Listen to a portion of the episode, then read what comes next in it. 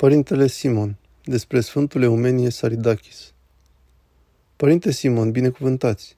Domnul să te binecuvânteze totdeauna, cât și pe Anca, de la familia ortodoxă, cu care ai colaborat la realizarea acestui interviu despre Sfântul nostru Părinte, purtător de Dumnezeu, Eumenie, făcătorul de minuni. Luna viitoare avem prăznuirea Sfântului Eumenie, trecut în rândul Sfinților anul trecut de către Patriarhie Ecumenică. Ca ucenic al Sfântului, vă rugăm să ne povestiți câteva dintre cele mai frumoase momente pe care le-ați petrecut alături de Sfinția sa. Cum l-ați cunoscut? Cum l-am cunoscut eu? Așadar, mai de mult leprozeria avea în grijă bolnavi de lepră și acum mai sunt acolo foarte puțini. Ei nu au rude care să îngrijească să ia de acolo.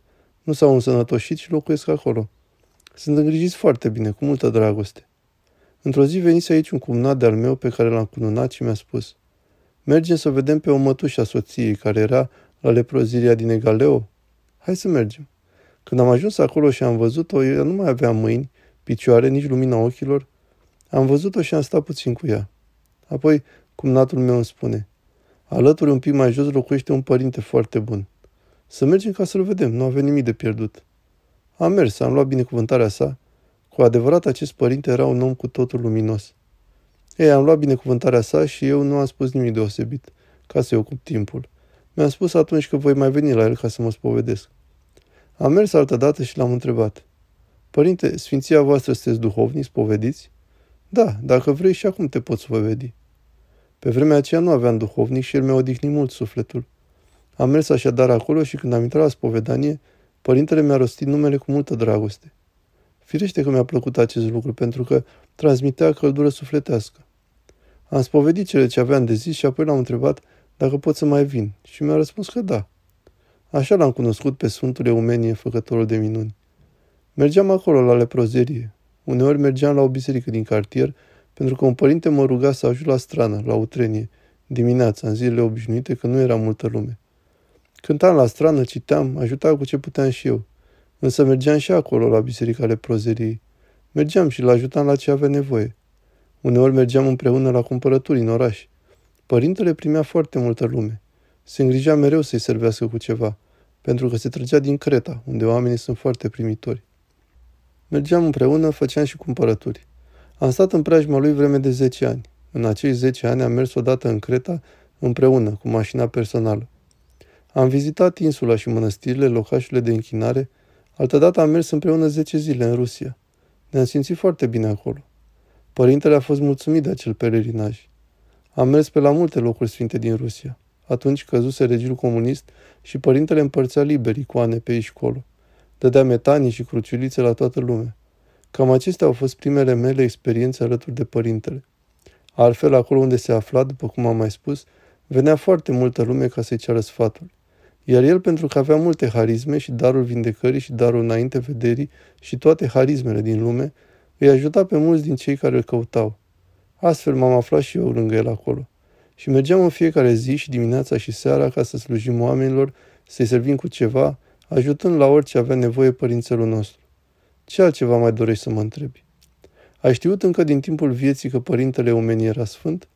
Ați fost martor al unor minuni săvârșite de sfinția sa, așa cum el, la rândul său, a fost martor al unor minuni săvârșite de părintele său duhovnicesc, cuviosul Nichifor leprosul? Toată viața lui a fost plină de minuni. Cum să-ți povestesc acum? Pornind de la lucruri mărunte. Odată a venit o doamnă, foarte aproape de prăzerie, sâmbătă era zi de piață, iar acea doamnă și-a luat copilașul, care avea cam 8 sau 10 ani, au mers la piață, au cumpărat ce au dorit și cel mic a spus, nu cumpărăm ceva și pentru părințelul? Hai să luăm. Au luat piersi și alte lucruri și au mers la părintele. Iar el a început să le împartă, căci avea foarte multe lume, spunând, Ah, ce bine că ați adus acestea, pentru că nu prea aveam cu ce să-i servesc. Și le-a pus în șorțul său.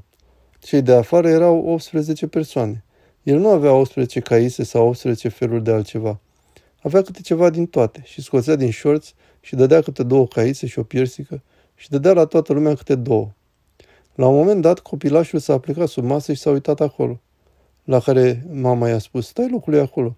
Mamă, mă uit. Noi nu am cumpărat atâtea fructe la câtă lume de părintele. Bine, bine, copilașule, lasă asta. În sfârșit, de la aceste lucruri simple din viața de zi cu zi, la redobândirea sănătății și altele. Ceva de felul acesta.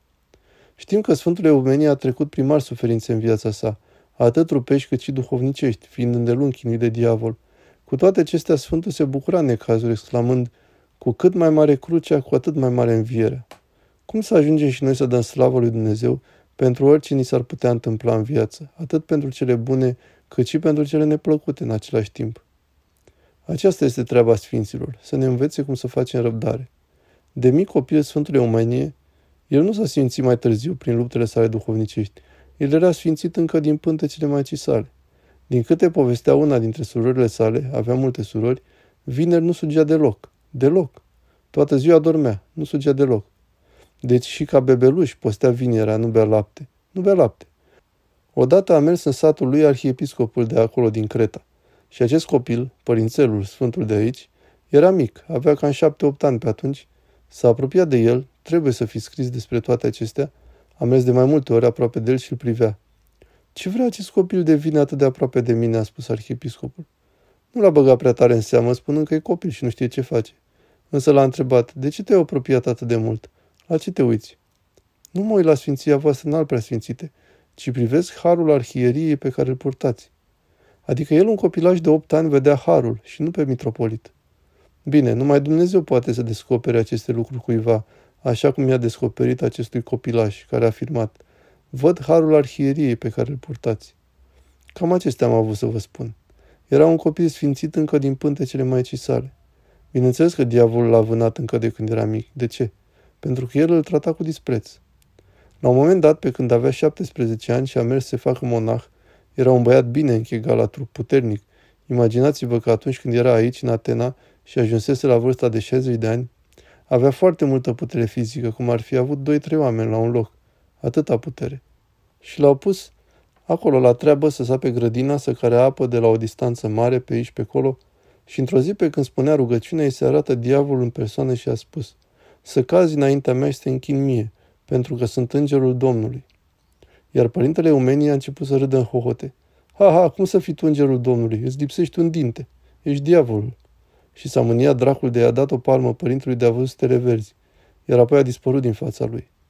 Diavolul îl ispitea în multe feluri, încât nici el nu știa cum să-l mai păcălească. Odată a plecat de la mănăstire, ca să meargă în Atena pentru analize medicale. Mănăstirea lui era săracă și el a luat un bilet mai ieftin cu loc pe bordul vaporului, pentru că nu avea bani pentru un loc la cabina de dormit. Acolo pe bord era foarte frig, bătea tare vântul și a venit cinstitul înainte mergător la el și l-a înverit cu o pătură groasă de lână. L-am întrebat cine era? Cinstitul înainte mergător. Și ce v-a făcut? M-a învelit. Nu mi-a vorbit, nici eu nu i-am spus nimic. Doar m-a învelit și a plecat. Pricepi? Sfântul Ioan Botezătorul. Cel ce are o mare cinstire în icoanele de pe catapeteazmă. Mai întâi Domnul, Maica Domnului, iar alături Sfântului Ioan Botezătorul. Cam acestea. Firește că mergea multă lume la părintele, după cum v-am spus, și vindeca. Cum era ca duhovnic părintele Eumenie? Care era cel mai însemnat sfat pe care îl dădea în general? Ca duhovnic era foarte bun. Firește că nu trebuie să-i minimalizăm pe ceilalți duhovnici, pentru că părintele Eumenie nu era precum ceilalți duhovnici. El avea harisme pe care le punea în lucrare. Vedea în duh că un tânăr se rușinează să mărturisească ceva și îi dezvăluia el însuși. Întotdeauna spovedea în picioare, niciodată nu stătea jos. Doar la sfârșitul vieții sale se așeza, pentru că nu mai putea sta în picioare. Însă înainte stătea în biserică și spovedea acolo. Avea o dulceață deosebită. Astfel de spovedanii, precum acelea, nu mai găsești. Era și aspru uneori? Eu nu l-am perceput niciodată așa. Niciodată, niciodată. Nu era aspru. Ei, când era aspru? Atunci când mai veneau uneori unele femei care îi spuneau Am venit aici să te vedem pentru că ni s-a spus că ești sfânt. Atunci începea să urle, afară, afară. Ei, și femeile astea. Poate că au mers la el ca la un sfânt și bine au făcut că s-au dus. Însă aceste lucruri nu se spun. Altcineva i-a spus, am auzit că ești precum Sfântul Nicolae Planas. Acest lucru nu este cunoscut de români. E vorba de un sfânt contemporan. Când auzea așa ceva striga, afară, doar atunci se mânia. Mai avem altceva? Da, mai avem. A, mai avem și alte întrebări? Știm din ceea ce am citit că Sfântul Eumenie punea mult accentul pe simplitate, smerenie, blândețe. Cum să dobândim și noi aceste virtuți în ziua de azi, în care suntem atât de complicați, plini de mândrie și de toate patimile? Părintele părea că e un simplu preot, însă nu era așa. Imaginați-vă că atunci când era copil, acest părințel sfânt nu învățase deloc carte. Preotul satului l-a pus puțin să citească ca să se obișnuiască puțin cu literele. Așa învăța să citească. Și știți ce citea? Avea cărți pe pervazul patului din chilia sa. Și ce citea? Filocalia și părinții bisericii care aveau multă acrivie. Pricepea totul. Și cum de înțelegea? Pentru că avea harismele Sfântului Duh. Pe de altă parte știm că Sfântul Pahomie din Hios a fost duhovnicul Sfântului Nectarie și Sfântul Antim din Hios a fost duhovnic Sfântului Nichifor Leprosul, care era de asemenea duhovnicul Sfântului nostru Eumenie. O întreagă familie duhovnicească de sfinți făcători de minuni. Credeți că harisma tămăduirii se transmite de la stareț la ucenic? Și dacă da, ce condiții trebuie să împlinească ucenicul pentru a dobândi harismele părintelui său? Noi nu avem o astfel de rânduială aici în Grecia, nici în Sfântul Munte, nici în afara lui, adică aici. Harismele sunt personale. Dumnezeu le dă în funcție de osteneala pe care o face cineva sau dacă așa a rânduit Dumnezeu înainte de nașterea cuiva, ca în cazul Sfântului Eumenie. Harismele nu se transmit de la părinte la ucenic. Până și Sfântul Porfirie, care avea o mare harismă a înainte vederii și a străvederii. După foarte mulți ani, aici, în patria noastră, Sfântul Porfirie s-a distins cu aceste mari harisme. Am putea să-l comparăm cu Sfântul Cosma Etolianul, însă în această privință Sfântul Porfirie a fost foarte mare. Dumnezeu i-a dăruit această harismă, nu a moștenit-o de la părintele său. Este și în funcție de ascultarea pe care o fac față de starețul lor? Cel mai important rol îl are smerenia. Părintele Eumeni era foarte smerit. Chiar dacă cunoștea ce daruri are, era foarte smerit. Alții râdeau de el acolo pentru că umbla cu pantofi călcați pe ștaif. Acestea le-ați citit, le-am mai spus și data trecută. Părintele umbla de colo-colo în biserică, aprindea candelele, intra și ieșea din Sfântul Altar, spunea și rugăciuni, făcea și slujba, dar se mai făia prin biserică pentru treburi. A venit într-o zi un tânăr, Dimitris din Nea Smirni, și a spus, Cum va sluji așa liturgia în halul în care arată cu pantofii încălțați așa? Părintele a ieșit, nu auzise nimic, pentru că tânărul doar gândise acel lucru, nu s-a exprimat public, iar părintele stătea pe scaun în biserică. Dimitris l-a văzut seara ieșind din Sfântul Altar cu pantofi noi, lustruiți. Și când a ajuns aproape de el, a mișcat piciorul tic-tic ca să-i vadă pantofii. Slavă Domnului! Ne interesează să aflăm câte ceva despre rugăciune. Părintele era un om al rugăciunii. Ce sfaturi dădea? Ne vorbea despre rugăciunea pe care o deprinsese de la Sfântul Nichifor. Adică despre rugăciunea minții? Da. O rugase ani de zile pe Maica Domnului să-i trimită pe cineva care să-l ajute să deprinde rugăciunea și l-a trimis pe Sfântul Nichifor, care dobândise darul rugăciunii minții, avea și alte harisme, dar se și ruga mult. Trăim într-o lume a confortului și suntem copleșiți de Duhul lumesc. Cum să ne regăsim insuflarea atunci când simțim că inima noastră este rece față de cele duhovnicești? Dumnezeu plinește lipsurile noastre. De ce? Judecata Domnului și hotărârea finală pentru noi se va face în funcție de vremurile în care trăim. Și pentru că trăim în vremuri grele, nu vom avea plata primilor monahi, vorbind la modul general, ci mult mai mult decât aceea. De ce? Pentru că Domnul știe printre ce greutăți trecem.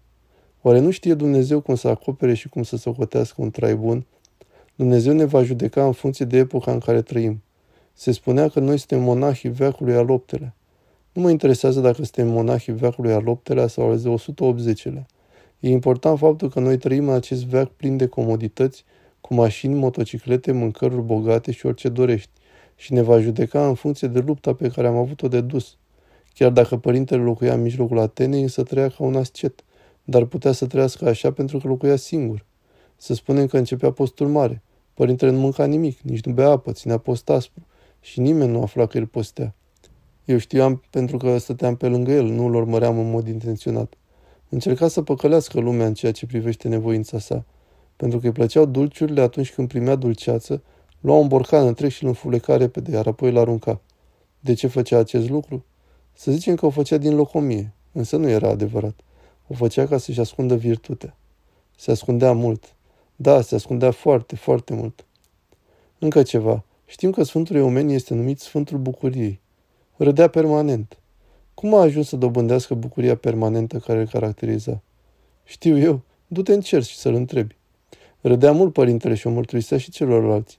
Îl întrebam uneori cum se simte pentru că el fusese bolnav de lepră, însă nu i-a fost vătămat nici chipul, nici mâinile, avea toate mădularele întregi, de aceea l-au și preoțit în mitropolia de care aparținea.